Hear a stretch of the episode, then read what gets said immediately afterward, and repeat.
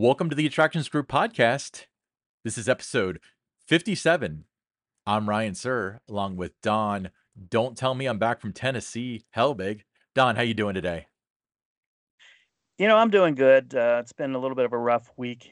Uh, I had some work on my eye done. Um, I had like some clotting and that in my my right eye, so I have a little bit of trouble seeing right now. But uh, I don't have to to see. All we need to do is talk, right? Yeah, we just need to talk, and it, it's funny. Um, uh, just to fill people in, um, you, you were texting me yesterday. That's the, the reason why the show's a day late is because you didn't feel up to it yesterday, which is completely understandable.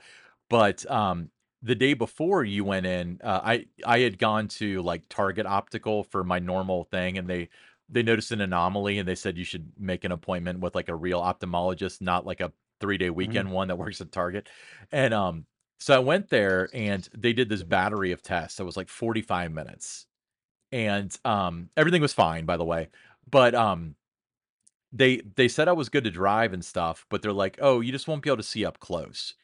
Well, that was true, but by not being able to see up close, I couldn't see like the instrument cluster on my car, so I had no idea how fast I was going. I had no business being on the Yeah. road, uh, but for some reason, I thought it was a good idea. Because I, I planned on going to the gym afterward because I didn't want to miss a day because of this. So I went there and it was it was fine, but I couldn't like read my phone or my watch or anything. So I had a lot of trouble like operating Apple Music and stuff.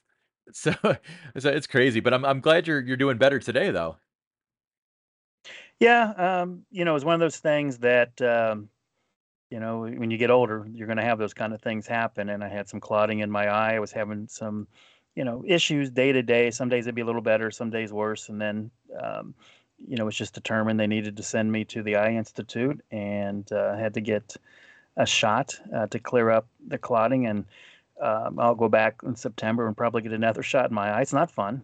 Um, and it's one of those situations the past couple of days, any kind of real like light in my eyes, and that just, you know, hard to keep it open, water's up and that, but um, very treatable. Uh, so, you know, I'm happy about that. Did you get a fashionable pair of sunglasses from them? No, no, no, I didn't even think about that, you know, and I went back out to my car and I couldn't keep my eyes open. So I'm sitting in my car for like 90 minutes to a couple hours just waiting for it to go down enough to where I could drive. And I couldn't see anything really out of my right eye, but my left eye was still, you know, it's still really good, really strong on my left eye. But um, yeah, I didn't think about the sunglasses Yeah, well, okay, so full, full eyes. You walk outside and it's like instant pain. I had my sunglasses in the car. I didn't think anything of it. And they were like, "We better give you a pair just to walk to your car." And I ended up with these. How do they look? Lend them to me when I go back. Absolutely. Yeah, they were free for me, Yeah, but uh me. I I can't see out of these. I'd leave them on. So for audio listeners, these are how do I describe these? These look like the 3D glasses you get at Universal Studios. They're plasticky. Yeah, They yeah, anything like that. I mean, I didn't even think about walking outside, and then the sunlight hit, and it was, you know, I had to sit in my car with my eyes shut because I couldn't keep them open for a couple hours there, and yeah. uh, then driving home, trying to keep the eyes open wa- was tough. But uh, you know, it's it's you know, it's treatable what I have, and you know, by the time you know, in a couple weeks from now, the vision will be back. We just got to make sure it stays okay, and uh, so that's that's been my week so far. Ryan, how about you? You know, I uh well, it's funny because we both had, you know, eye incidents this past week. Um Yeah, uh, no, I, I've had a pretty decent week. It's been uh, pretty exhausting. Uh, you know, for those, uh, pr- not for this podcast necessarily yet. Uh, we'll get on that, but I made some new graphics for uh, Tower Topics. So that's our Kings Island podcast. So look for that. Haven't really got the chance to plug that yet. Um, uh, so I spent a lot of time on that. That stuff is far more time consuming than people think, and it's far more frustrating. Uh, one thing I did want to bring up though uh, is, and I wanted to address this on the show. Um, We've gotten a lot of private messages. I don't know if you've seen this or not, Don, but we get a lot of people uh, asking one or both of us to be on other podcasts or uh, show ideas and stuff. I want you to know that we do see that. We're we're not ignoring you. Uh, we will get around to do to helping out as many of you as possible. Uh, keep the show ideas coming, especially. Um, this is just a very very busy time for for both of us. Uh, but we'd we'd love to um, come join as many of you as possible on your podcast and talk about the different parks and stuff. But uh, but for now, um, just just know that we we do get it. You know, we're not ignoring you. I promise. Uh, so Uh, before we go any further, uh, make sure that you follow us on all your favorite podcast apps: Apple, Google, Spotify. You know the drill. Uh, if you like the video version, we can be found on YouTube by searching for the Attractions Group Podcast. Um, and oh yeah, Twitter, X, whatever. Attractions underscore GRP. That's a really good one to follow because we we tweet stuff. I guess you still call it. So speaking of busy, Don, you you were out of town. I imagine there's a Buc-ee's in there, maybe two. Uh, tell me about your trip.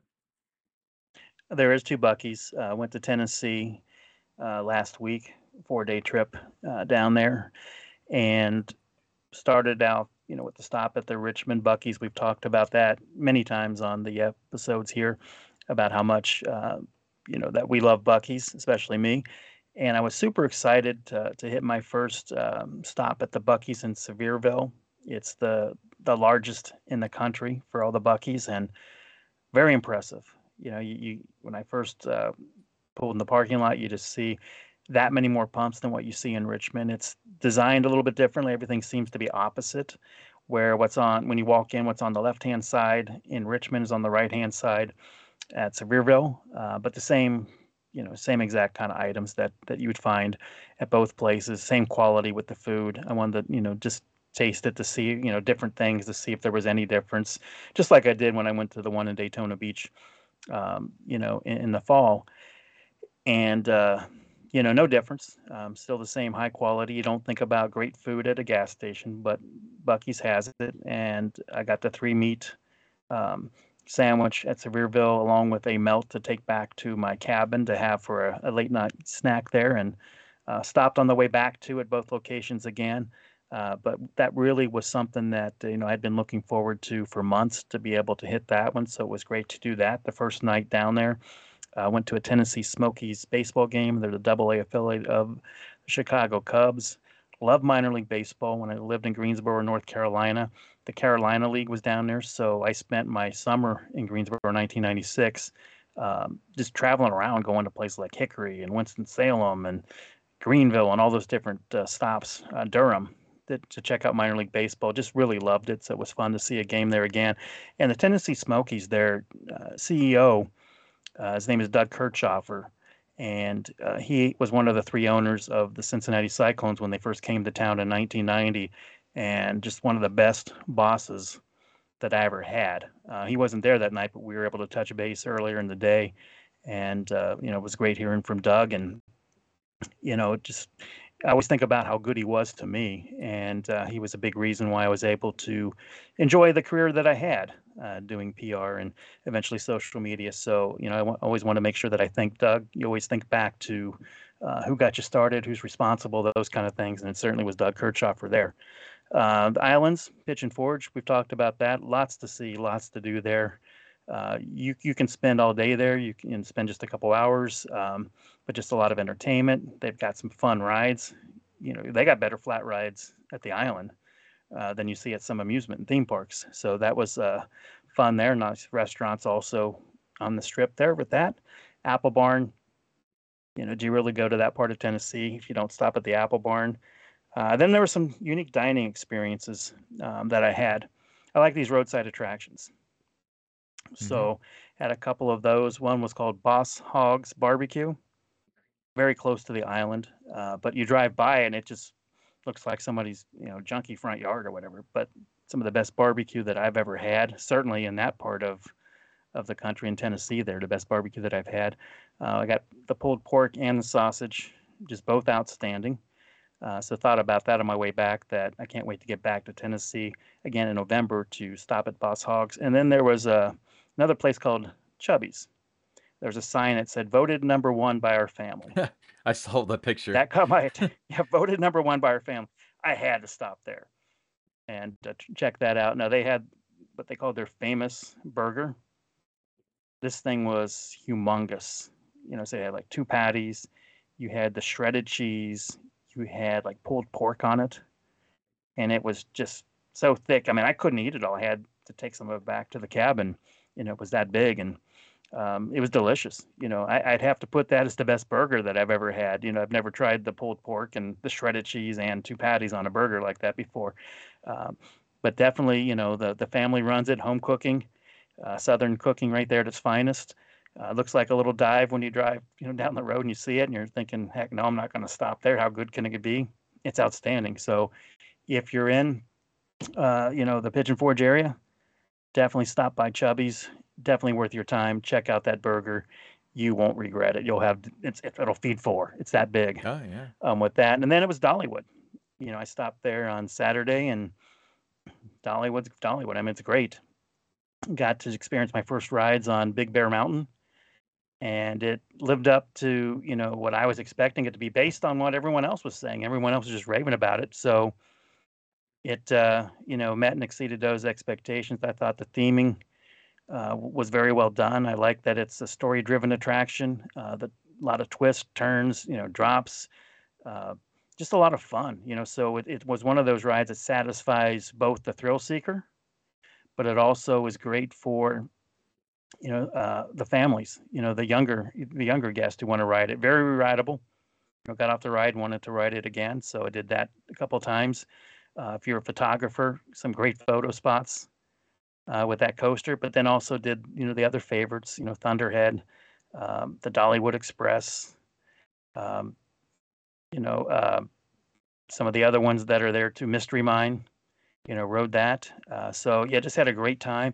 Got Time Saver. I highly recommend that because that definitely allowed us to make the most of our day. I was there with my wife Laura, and it definitely allowed us to make the most of our day. So I would highly recommend getting Time Saver when you go to uh, to Dollywood.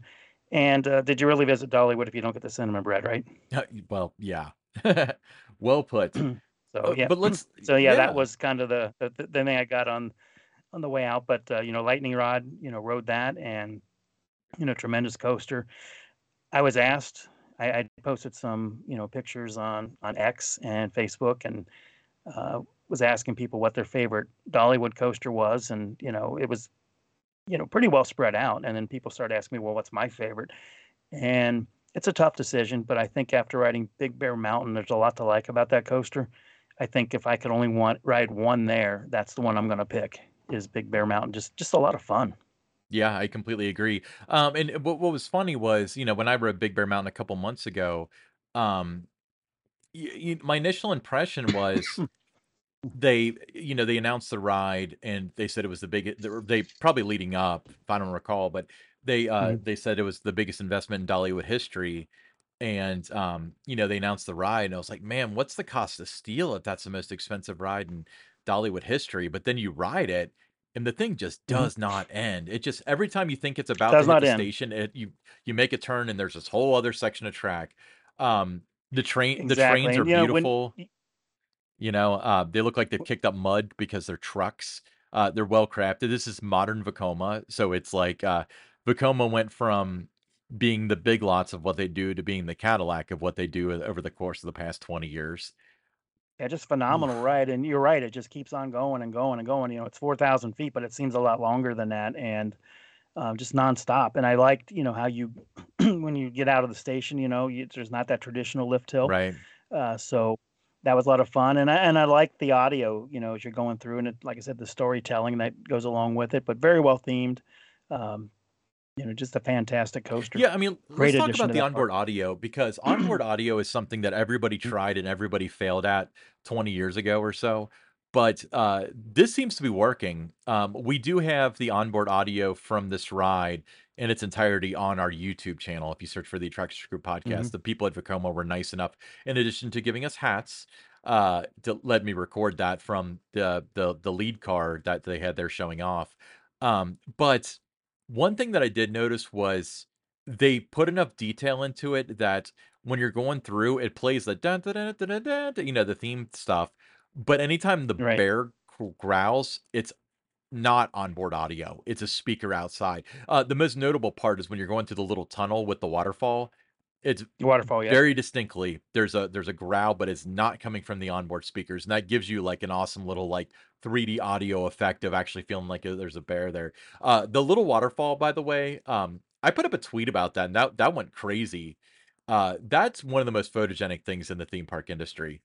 The thing it coming through the uh, the train coming through the the the tunnel's probably only about 15 feet long. Uh, it's exposed on one side so you can see it, but there's a waterfall in front of it, and then it I I don't know if you noticed this or not, but it has a water plume that goes up as the train is passing, Mhm. uh, and that's where you hear the Yeah. growl, but that's one of the most photogenic spots in the theme park industry, I would say. It's Yeah, I took a lot of photos there. Uh, I think I posted one of them on, uh, my Facebook and my X, and, uh, that that sounds weird, doesn't say my ex, but, um, it, uh, it's just so much fun, and, you know, when I as I was riding the different coasters and that there, I I started thinking about, you know, they have a a great enthusiast event, Thrills in the Hills, that they do every year. Um, that's something I definitely wanna take part in next year. You should do it too, Ryan. Yeah, I mean, I would definitely be up for it. They, uh, from all the accounts I've seen, they take pretty good care of the enthusiast. Um, it'd be cool to go down there and uh, we could have Doug Kirchhofer on the program.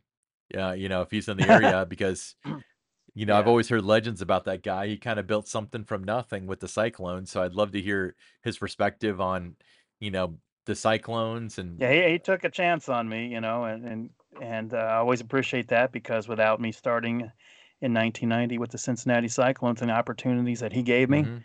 I certainly don't go on to work 18 years in hockey, followed by 17 years in the theme park industry because I had the PR background from hockey. So, uh, you know, he saw something in me, gave me a chance, and, uh, you know, I I'll always be grateful to him for that. Did he was was he like I mean, there there's a something to be said about, you know, a good boss as far as giving you a chance and stuff, but was he, like, appreciative and stuff? Was he always, like, fun to be around? Oh, yeah. I've always heard about this guy, but I've never met him yet, you know, so I'm looking forward to actually meeting him someday. What I liked about him is he was a very good communicator with everybody. You know, we we had a run in in uh, the second season of 1991-92 where we were selling out every night. The Cincinnati Gardens, 10,000 seats. We let all of minor pro hockey in attendance and did better than a couple NHL teams.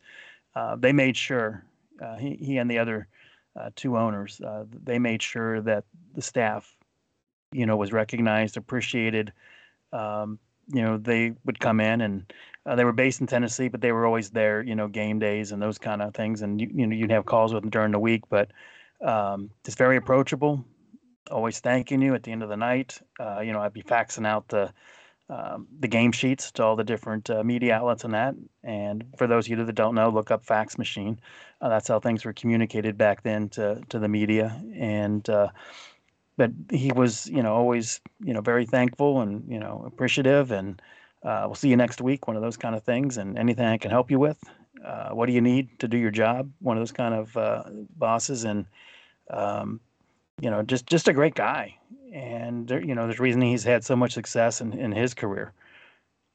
Yeah, it I mean, I am I I don't know. Again, I I've never met him. I've heard stories from you and others about him, but it sounds like, um, you know, just the attitude that he brought to the table in in addition to the innovation and the risk taking and stuff is probably why he's in the position he's in right now, still being an Yeah. owner and and Yeah, well, we just had so much fun. We weren't expected to do what we did, so, I mean, just at that time, the front office was 6 people. mm, By the time I left 6 years later, it was 40 something people, but, um, you know, so you wore a lot of hats, you got to do a lot of things. mm. So, the exposure that I got to all those things made me very well-rounded and prepared for the things that I did in the future, and again, you know, without him, I don't get to do what, uh, I did, and I'm not doing these podcasts with you, Ryan. Well, we would have found a reason to do these podcasts. Maybe we talk about minor league hockey. Paths never would have crossed, uh, That that's that. true, that's true. Alright, um, but enough about, uh, your your old bosses and stuff and your your vacation. Yes. Let's talk about me now. No, I'm just kidding. Let's what do you wanna talk about today for the podcast? You know, it's, uh, that time of the year, the Halloween events are getting ready to open, and around this time of year, every year, uh, USA Today puts out its poll on its USA Today's 10 Best Readers' Choice Travel Awards contest, and, uh, they've nominated 20, uh, Halloween events, uh, to be the to be up for vote for the best theme park Halloween event in the nation. Uh, they have a panel of experts that, uh, select these parks. Um, so they're nominated. You can vote once per day until the voting ends. And the voting will end on September 18th at noon Eastern Time. They'll announce the winner on September 29th. But, you know, all the major parks are out there with their Halloween events. Um, so, Ryan, you know, you look at this list of, of 20 um, parks that are up for this event, uh, for this contest. What event are you most excited about uh, out there in the industry for the Halloween season? Um, totally unbiased, but I'm, uh in 2 weeks, roughly, I will be going to Halloween Horror Nights at Universal Orlando, and I could not be more excited about that. Uh, you know, uh, we'll we'll obviously do an episode on it because that's a whole subject in itself, but, uh, we went through the trouble of buying the not the season pass that gets you through the whole event, but through September.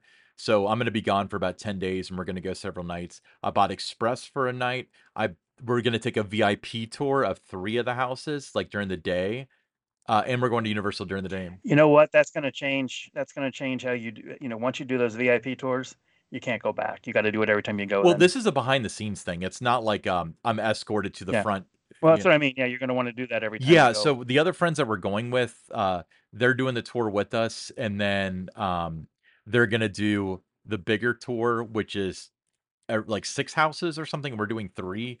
Uh, they're doing that in the like, sometime closer to the end of the event. Um, but, uh, I'm super excited about it, and the reason why I like, uh, the Universal Orlando stuff, you talk about, like, putting budgets into stuff, you know, all that sort of stuff, and clearly, Universal Orla Orlando has by far the biggest budget of any Halloween event. Fight me, bro. It's almost certainly true. It's not about that though. For me, it's they're offering a different experience. Almost anywhere else, if you go through, you have creepy scenery and stuff, and you got people jumping out trying to jump scare you. That's fine, you know, and that's 99% of haunted houses out there. The reason why Universal Orlando is a Halloween uh, Horror Nights is is special is because as opposed to doing that, they actually put you into the experience of being in a horror movie. So you go through and, you know, it's I like, I haven't been there in about 6 or 7 years, but one thing I do remember is, um, they had a Halloween themed maze. I think it was like Halloween 4.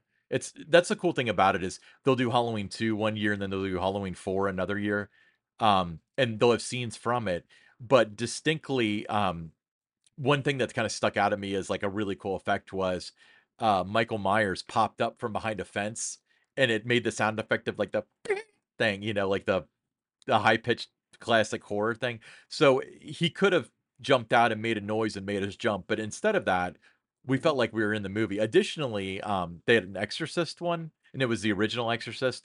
Uh, I think now they're doing the mm, like 2019 or whatever it is Exorcist this year, so I'll see that as well. Uh, but in the past, they did The Exorcist, and it was like a diorama. You go from one room to the next, which outlays each scene from the movie. You know, one thing that was kind of cool was they had uh, a very realistic looking mannequin that looked like Linda Blair with its head spinning around in circles, and an actor um, that was dressed as a priest yelling, "The power of Christ compels you! The power of Christ compels you!" Um, and one thing that's kind of d- neat, and I'm guessing they still do this now, is that um, Nobody has lines. Everything is just in the can. They step on a pad or something like that, and it plays the audio. So it's it leaves no room for impro im improvisation or anything like that. It's all the way that the creative director wanted it to be, and it's all directly lifted from the movies. So I think that's like the coolest thing ever. What do you look for in a Halloween event? Well, you know, for me, I look for it's about the atmosphere, uh, you know, and the decor. You know, you need both of those to be working to to kind of get you into the the spirit of the season. So that's first and foremost uh, for me. But then, you know, you look at the the scare actors and the attention to detail to the makeup. You know, how how well done is that? And then if you're going through the mazes, you know, you go through some of these different uh, Halloween events, and they just, you know, you're going through the hallways and stuff, and they just like painted the um, the plywood and just slapped paint all over it to make it look like blood, and they call that a Halloween event, you know, maze. So I don't.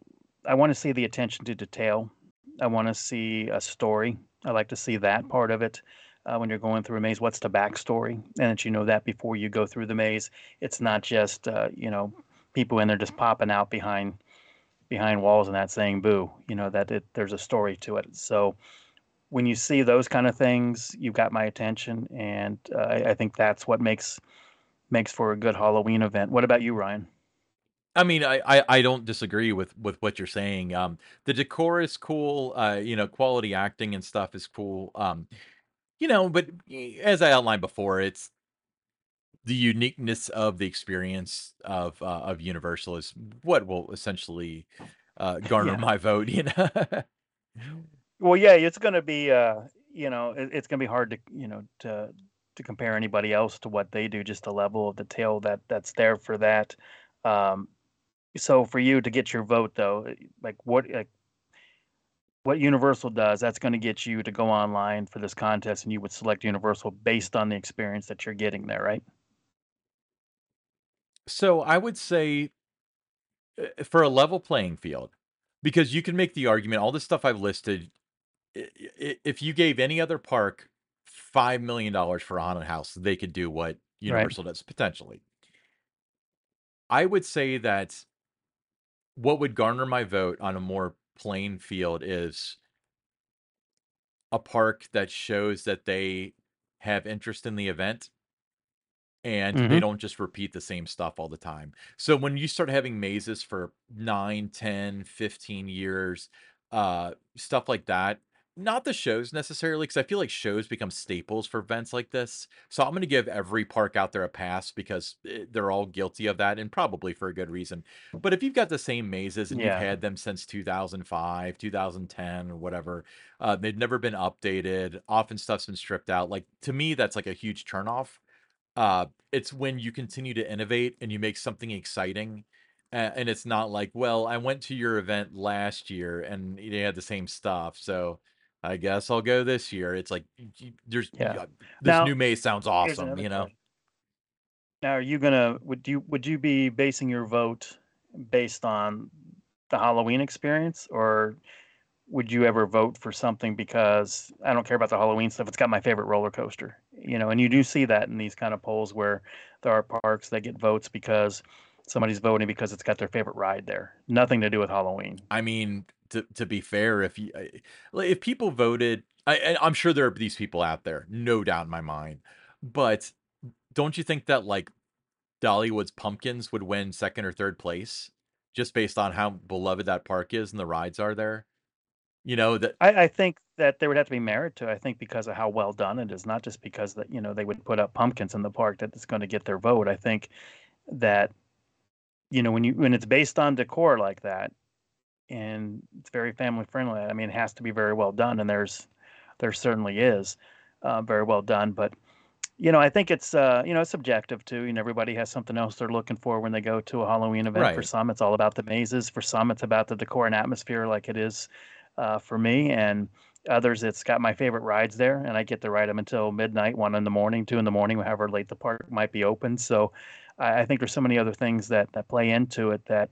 Um, you know, it, it really gives every park a chance to win this in, in a in a you know in a roundabout way. I agree, and and you know what's funny is, um, uh, obviously, there are more elements to it than you would think on the surface because, uh, Universal, uh, Horror Nights, either whether it's Orlando or if it's Hollywood, Mickey's Not So Scary, um, Disney, uh, what's the one at Disneyland? I I just heard this, it's like the The Boo Boo Bash or uh, something like none of that stuff wins. You know, highest budget stuff, it never wins. So let me ask you this. So, PR guy, marketing guy, he's worked in parks. What do you do from your standpoint to influence people to vote for your park? Top of mind awareness. It's all about that. You have a short run. You know, maybe what three weeks, four weeks to get the votes. So you want to use all of your different channels to make sure that your audience, your guests, your pass holders know that you have that event. So that means your your social media channels, it means your newsletter, it means using your mobile app, uh, signage in the park, you know, with the QR codes that all you have to do is put your phone up to it and you cast your vote. Uh, you just have to make sure everybody's aware of it. And if you do that, you enhance your chances to win. There's a lot of people, I'd say the majority of the guests that are coming to your park um, you know, during this period when when this uh, contest is running have no idea that this is even out there. So if you can make awareness with in-park signage, or if you have those in-house, you know, TVs and that running messages, uh, you know, just things like that uh, to make people aware what's going on. I think that enhances your chances to to garner votes is by just making everybody aware of it.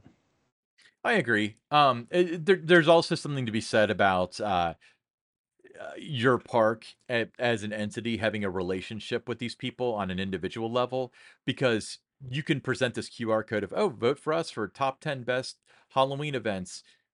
But you don't want the people to say, "I'm not doing that." You know, eh, there's gotta be, like, some something in the relationship. Well, they have to feel good about it, you know, they ha they would have had you know, you'd want them to have experienced it or something. The thing I always find odd about this contest in particular is it takes place and it says best Halloween event for that year, like 2023 now, Mhm. but no park has opened their event yet. You know, the voting's gonna end before everybody really gets underway. A couple parks will be open, um, a little bit, uh, for it, but most don't start their event until after this ends. So I always found that a little odd when you're voting for an event you haven't experienced yet this year. So, uh, but from a marketing standpoint, you win. I mean, that's valuable. Oh, yeah. You know, you put that out out front, you know, of your your front gate and and all your other messaging, you know, um, come experience our event, which, you know, won the USA Today for best Halloween event or finished top 5, however you want to uh, uh, to market that. Um, you know, we talked a couple of weeks ago about uh, a park finished number, what was it, number 2 or something. They said voted number 2 or something in in the industry and and just, you know, something for people to talk about. But it's it's it's a good marketing tool if you do win, and you can play that throughout the entire run of your event. I agree, and, uh, you know, a a again, it it's probably a lot like the Golden Ticket Awards where the layperson doesn't know and doesn't care, but, "Oh, this was voted best. I wanna go see that." You know, or, you know, if if Yeah. anything, it's a subject matter, you know, best, uh, Yeah, best it food, it best gives you it area, gives you some, uh, it gives you something to boast about it, you know, and it's it's a it's a a nice tool to put out there in front of, uh, like, if the news media comes out to say, "We're here at this park," which, you know, won this award, no matter what the different category is, you know, best roller coasters, best food, uh, best live entertainment, and they have so many of those different things on those USA Today 10 best different categories, uh, that goes on all year long with these different votes. Uh, but it is, you know, it is nice. It's it makes uh, everybody that's involved with that event. So if you're like a scare actor or uh, you know somebody that was on the the decor team, you know, maybe you help build these mazes, whatever your role might be. Uh, there's a little uh, pride factor there too that you know if, if your park wins, you know, you feel pretty good about it. Right, and, um, you know, I think there is something to be said about it because you're not gonna win without a quality event, uh, and not only do you have to have a quality event, you've gotta have that type of a relationship with the you know, with the general public to be able to present them with like, "Hey, vote for us for this," and them to feel, like, as you mentioned, good about their decision to do so, you know? So, I I agree. I I think that, um, uh, pulling off these haunt events is not a small feat no matter how it is, whether it's small or it's big or whatever. Uh, it's a team effort. Um, Yeah, and there's a lot of good ones out there. Uh, you know, uh, for the first time, I'm in a position where I'm going to get to, experience a lot of them. Um, you know, this this fall, so I'm excited about that. Uh, so yeah, everybody does a great job out there. If you're one of those 20 parks nominated, you know, congratulations, you deserved that opportunity to have people vote for you. yeah. So uh, good luck to all of them, and you know, just uh, whatever your favorite park is, I'm sure that they'll be marketing to you, trying to get you to to vote for them. So uh, think hard about it. It's election season. You know, top 10 Yes. Reader's Digest top 10. All right. Okay, cool. Um yeah, well more more to come with the haunt stuff as the haunt uh things start opening up. We'll talk about individual parks and mazes and attractions and news uh associated with that. But uh very interesting. Yeah, the Reader's Digest top 10 thing always comes so early in the year uh where they're asking you to vote for um sight unseen, which I was I always question the ethics of that, but Yeah, it's like almost like the uh, Rawlings Gold Glove Award. It's based on reputation a lot of times. yeah, yeah, yeah, I completely agree. All right, Don. Uh, do you believe it's already time for a little segment we like to call the Pick Six? You have the first one. right, I'll Yeah. yeah, I'll get us started here. Um, RMC. They did. Don, I think you have the first one today. I do, and it's RMC. They're debuting a new Wild Mouse coaster type. Uh, these trains have a T-bar design, open air configuration, the tightest turning radius in the industry. It can fit on the spot of any old Wild Mouse model. I think it's very exciting. And when you think of RMC, you're thinking of the big, gigantic thrill rides. Uh, so this opens up a whole new ball game for RMC. Pretty exciting. Yeah. Um. t- honestly, when I first read about this, I was like, an RMC junior coaster, yeah, whatever. But, just the fact that they're completely different trains with a tiny tra uh, turn radius, that's got me interested, and they're very open air too. Uh, it's their their most open air Yeah. design. I think that's, like, really, really neat. Um, but as you mentioned you know, one one of the things that they mentioned in their press release was that, you know, the Wild Mouse coasters of the past are starting to get retired, um, except for Cedar Point, which builds a brand new one. Um, but, uh, this can fit on the pad for it. Uh, so you are going to see this at, uh, some of the parks near you, I bet. Wouldn't wouldn't you think? I would think so, yes, and, you know, very exciting for RMC, very exciting for fans of RMC. Yeah, completely agree. Can't wait to see how it turns out. All right, uh, number 2. Um, I always get stuck with the Disney stuff, don't I? But, uh alright, I don't I'm gonna have to come up with a whole graphic for this with a firework display, but tram service is returning to Epcot and Disney's Hollywood Studios. Uh Yep, they haven't had tram service, what, since the pandemic, since so, since the uh pandemic, yeah. Um, there's so many different ways to get into these parks, you know, with with the transportation things that they have, uh, but if you're in the main parking lot, um, depending what time you get there during the day, you know, this is a very valuable, uh, service that, you know, Disney had provided. It's part of the experience for a lot of guests, uh, you know, getting out of their vehicle, hopping on the trams, being transported up toward the front gate, um, you know, so there's that nostalgia piece of it. Uh, I don't myself, I don't think it's you know, it's not like necessary that you have it at those 2 locations because you're still even if you're pretty far out, you're still not that far out from the from the gate.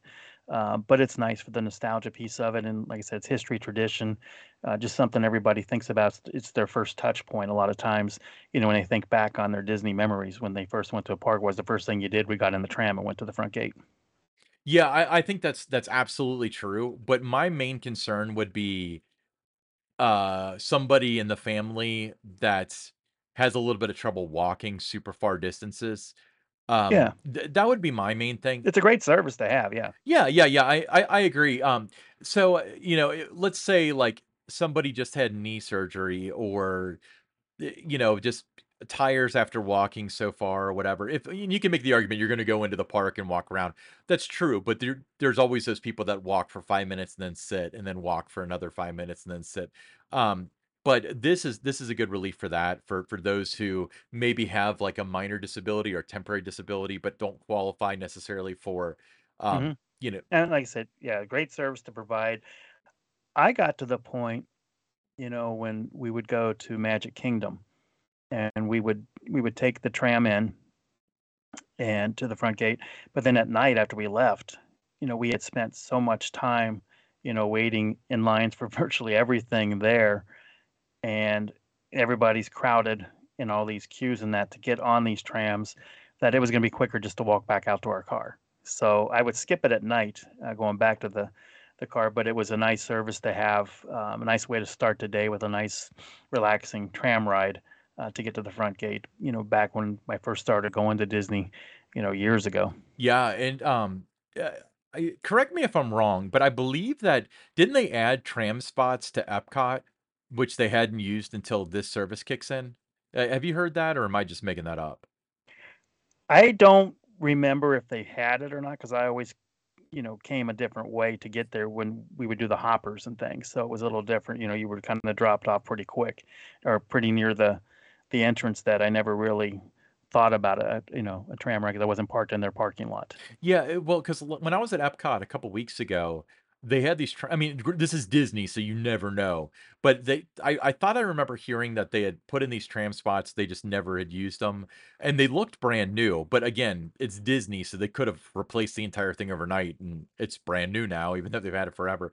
Uh, Hollywood Studios, I I'm pretty certain had it, and they suspended with, uh, with COVID and haven't brought it back, Right. but Yeah, I do know studios had it for sure.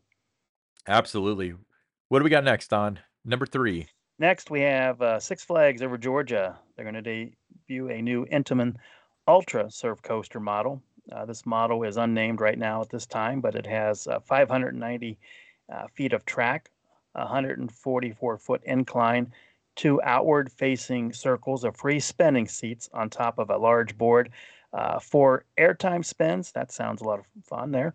And three moments of weightlessness, top speed of 60 miles per hour. You're going to go forward and backward with the launches. Um, you hear this a lot, you know, something you've never seen before, but this is something you've never seen before.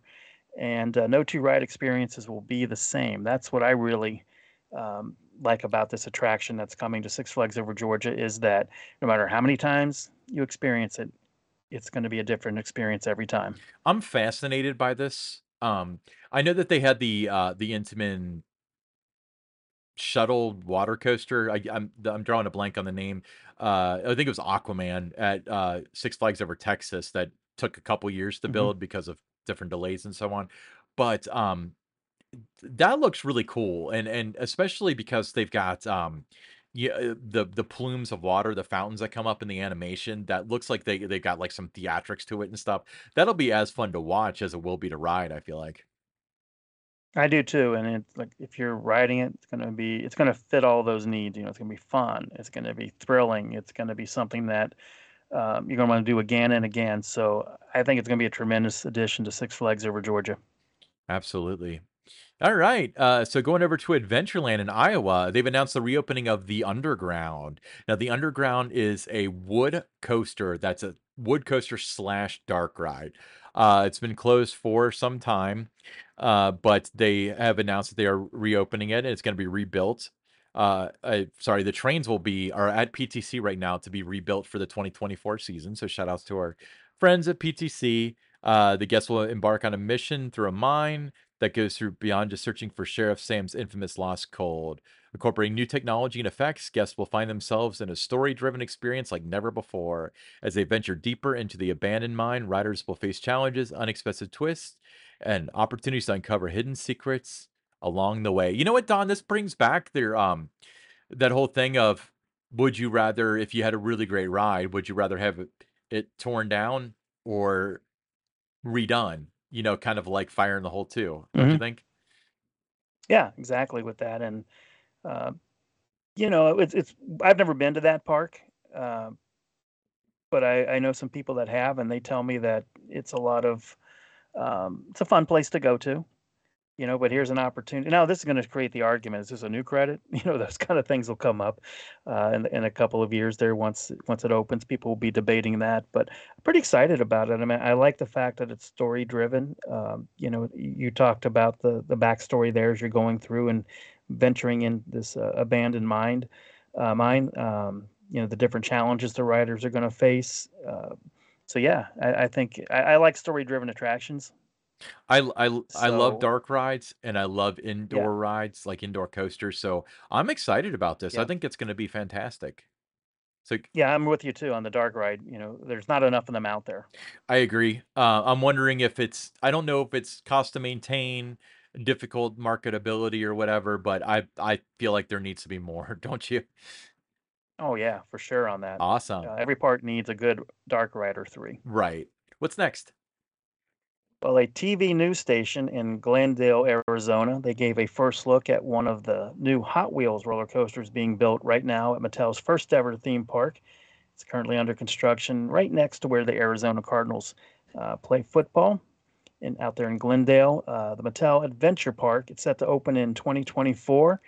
Uh, it'll feature the Hot Wheels Bone Shaker, uh, the ultimate ride roller coaster, 1,500 feet of linear track. If you drive by right now, so let's get in our car, Ryan, and go by, uh, you can see the roller coaster taking shape. So, uh, some exciting news out there in Arizona. If you know you're a coaster fan, theme park fan in that part of the country. Yeah, some YouTuber I was watching um drove past it and showed it. Uh, I think it was Adam the Woo.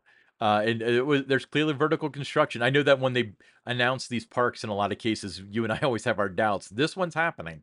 Maybe a little late, but it's This one is happening. happening. Yeah. Yeah, yeah. Like I said, if you drive by, you, you definitely can see it taking shape. And uh, I think, you know, as you mentioned, we talk a lot about, especially in areas like Houston, where there's all these plans, but nothing ever comes about it. This one for sure is gonna gonna happen, opening in 2024.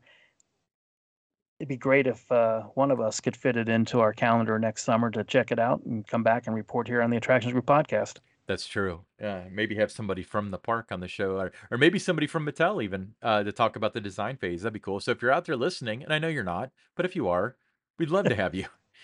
Alright.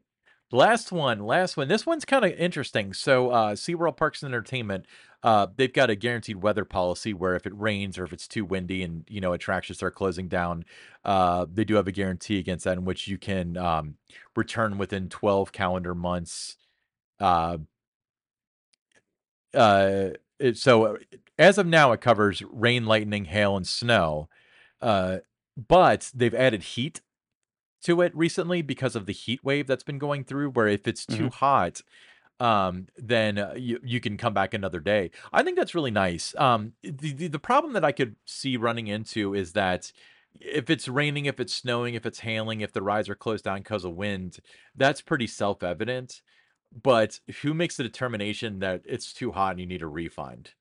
What what are your thoughts? I think that is the one gray area for me is is the heat part of it. Um, everybody's got a different tolerance level when it's hot outside. Like, for me, the hotter it is, the better. I have no problem with that, but someone else, you know, it gets to be 90, 95 degrees, and it's too much for them.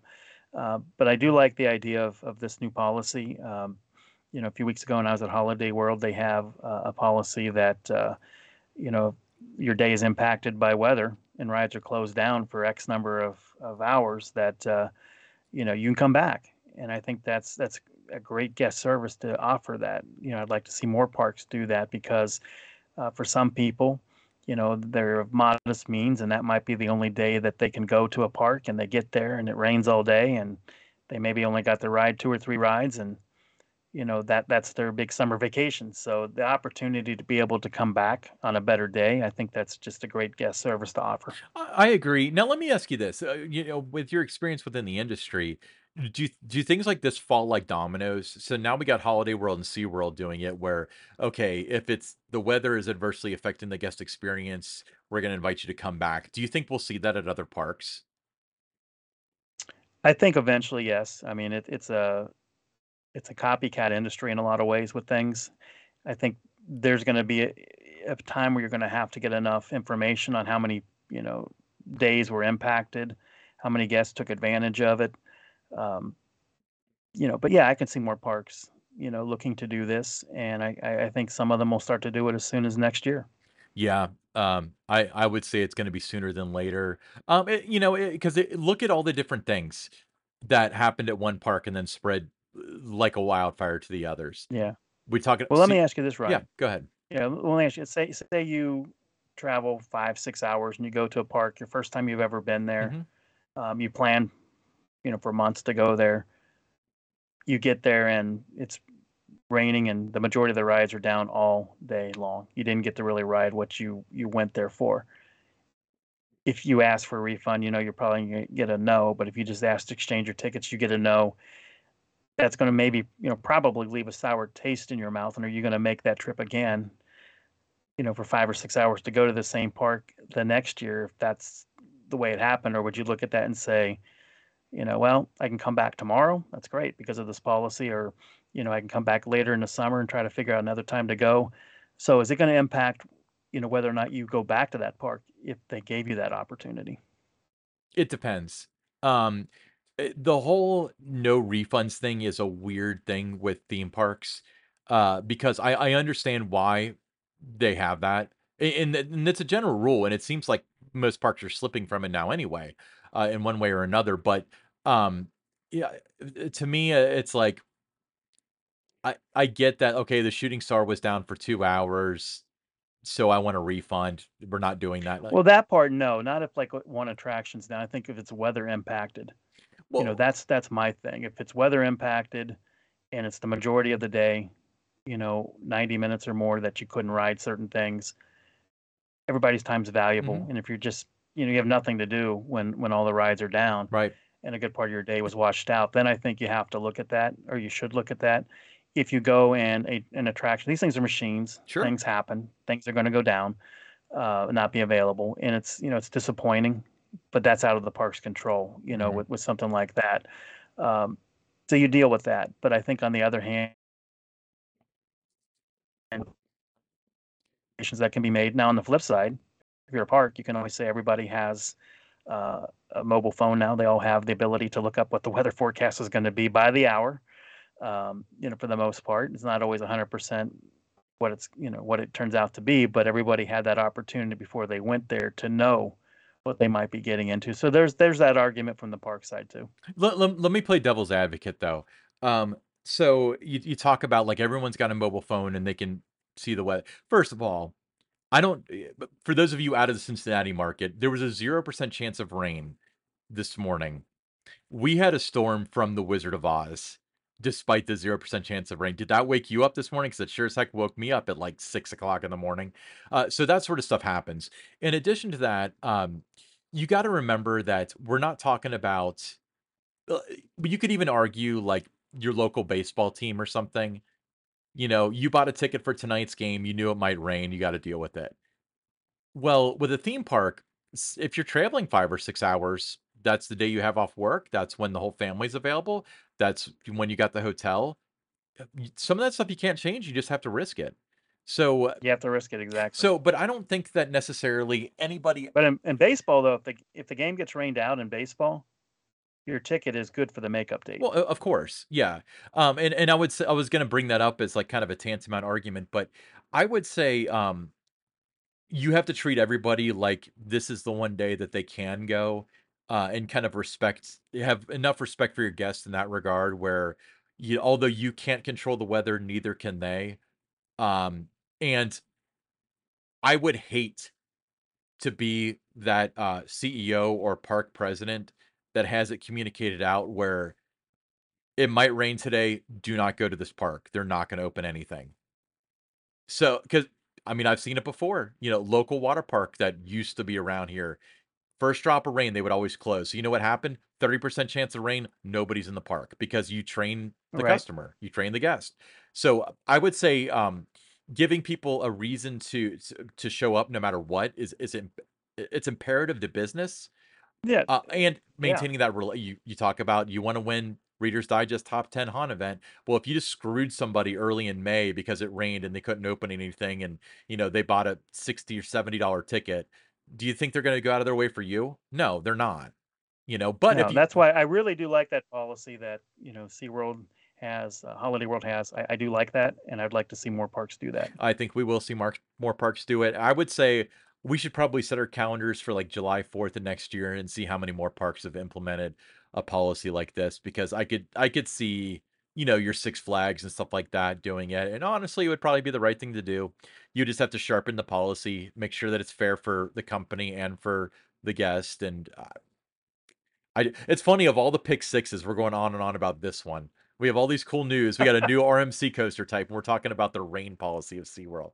Um Well, I mean, it impacts your visit. You know, I mean, it really does, and uh, and I think that you know now that I'm, especially now that I'm traveling around to different parks, you know, that's one of the things I'm looking at closely is what does the weather look like, you know, before I go, so I know what uh, what to expect. So, yeah, I'm I'm a fan of of that kind of a policy where you know you can come back within X number of of days, you know, depending on where it's at. If it's more like a Sea World, you have to have a bigger window, you know, Sure. because you might not be able to, you're not going to be able to come back, you know, if you live on this side of the, the country, you're not going to be able to go back to Orlando, you know, tomorrow kind of a thing. So you have to have a bigger window, the 12 months.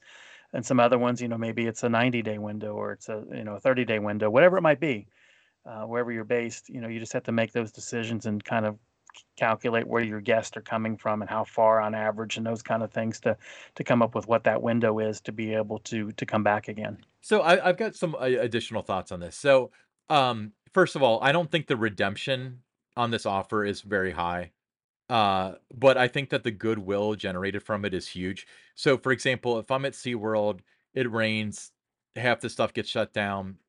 They they offer me like a return ticket, even if it's for 90 days or a year or whatever. I may or may not use it, but I would appreciate the gesture, and I think most people would because Exactly. the, they the average person knows we can't run the roller coasters in the lightning or whatever, but they're gonna do what they can do to help you.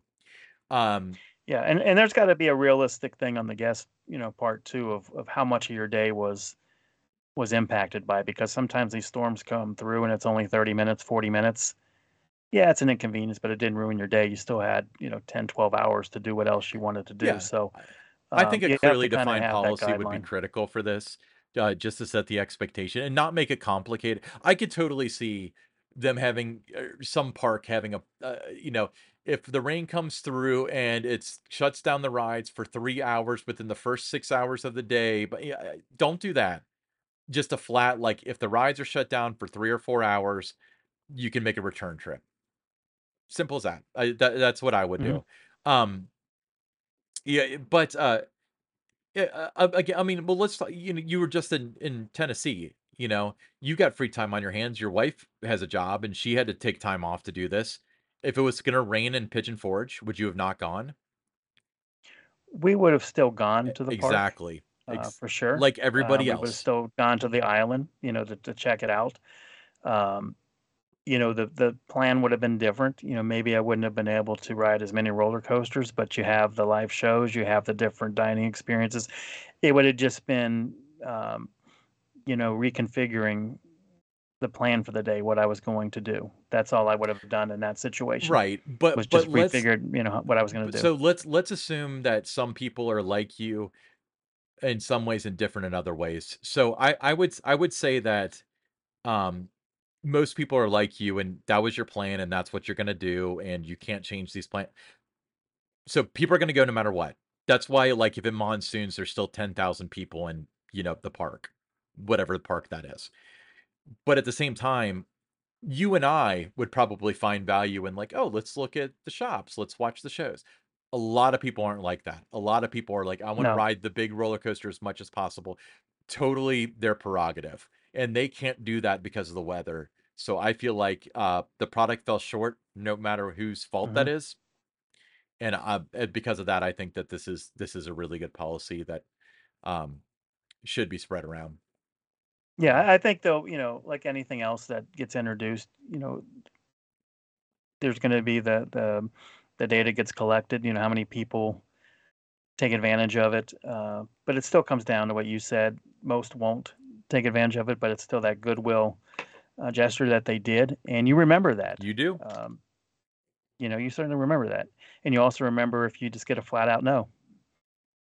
Yeah. Yeah, sorry, no refunds. That's our policy. Yeah. No, I I can get my supervisor, but that's the policy, no refunds. Uh, that sort of stuff you wanna lose people. I mean, especially, like, if we're going into, like, a recessionary period when people are really talking about or thinking about how they spend their money, That's what SeaWorld's hedging against. They want people to be like, "You know what? Disney's really expensive, Universal's really expensive, both of which are having a problem with that reputation right now. SeaWorld treated us well. Let's spend 3 days at SeaWorld. Let's do a little trip down." That's how they're gonna hit their home run over the next couple years if something happens. I don't wanna end this on a down Yep, note, but you liked Big Bear Mountain, right? Let's talk positive. loved it, Okay, I did loved too. it, All right. absolutely loved it. Don, do you have any final words of wisdom for people? Any any, like, financial advice or anything? Don't give Financial financial advice, no. I'm kidding. No, no, I don't. Uh, I'm the last person you want to ask about for that kind of thing. But no, no, another fun episode. Uh, you know, I always look forward to these every week with you, Ryan. I hope our audience does as well. And if you have any, you know, uh, topic ideas, uh, certainly message us, especially on Twitter. That's probably the best place to do that. Um, or X, what it's called now. So just message us, give us the topic ideas. You know, we consider everything. Uh, we talk during the week about, you know, what we want to talk about this week a lot of times. Uh, other weeks we have guests that are playing. Now we do have some guests coming up. We got some great guests next uh, coming few up. weeks for you. Yeah. Uh, Ryan, why don't you talk about what we have going on next week, real quick? So next week, uh, for those of you who like little rides like, I don't know, Phantom Theater, Adventure Express, Men in Black, Jaws, we've got Rick Bastrup, Bastrup uh, from R&R Creative Design, uh, who actually is coming out with a book, which is uh, available for pre-order now. Uh, we're gonna have him on the show next week to talk about his book and his experience and uh, all sorts of fun stuff like that. So that's not an episode you want to miss. Um, super excited about that, right? Very excited about it. Um, met Rick last summer for the first time. Uh, we saw him again in IAAPA. hmm Uh, we I remember we talked to him about coming on the podcast, and he was like, "Sure, just shoot me an email." And as soon as we heard about the book, you know, you certainly did did that. You did what he said, and he got back with you, and very excited to have him on next week. Yeah, really looking forward to that. So, uh, yeah, so catch us weekly. Um, also, for those of you who made it to the end, thank you. Uh, make sure you're checking out if you are local to Cincinnati or just a Kings Island fan, check out our other podcast, Tower Topics, which is short, bite-sized episodes talking about individual subjects just about Kings Island and Kings Island adja- adjacent things uh, by searching for Tower Topics in all your favorite podcast apps and on YouTube. Uh, you can follow this show by searching for the Attractions Group podcast uh, on YouTube or your own, you know, podcast apps. I'm like running out of steam here. I'm like about to catch my. I'm not Usain Bolt. I don't have this lung capacity to do this anymore. Uh, and make sure you follow us on Twitter slash X at attractions underscore GRP. We'll see you next time, everybody.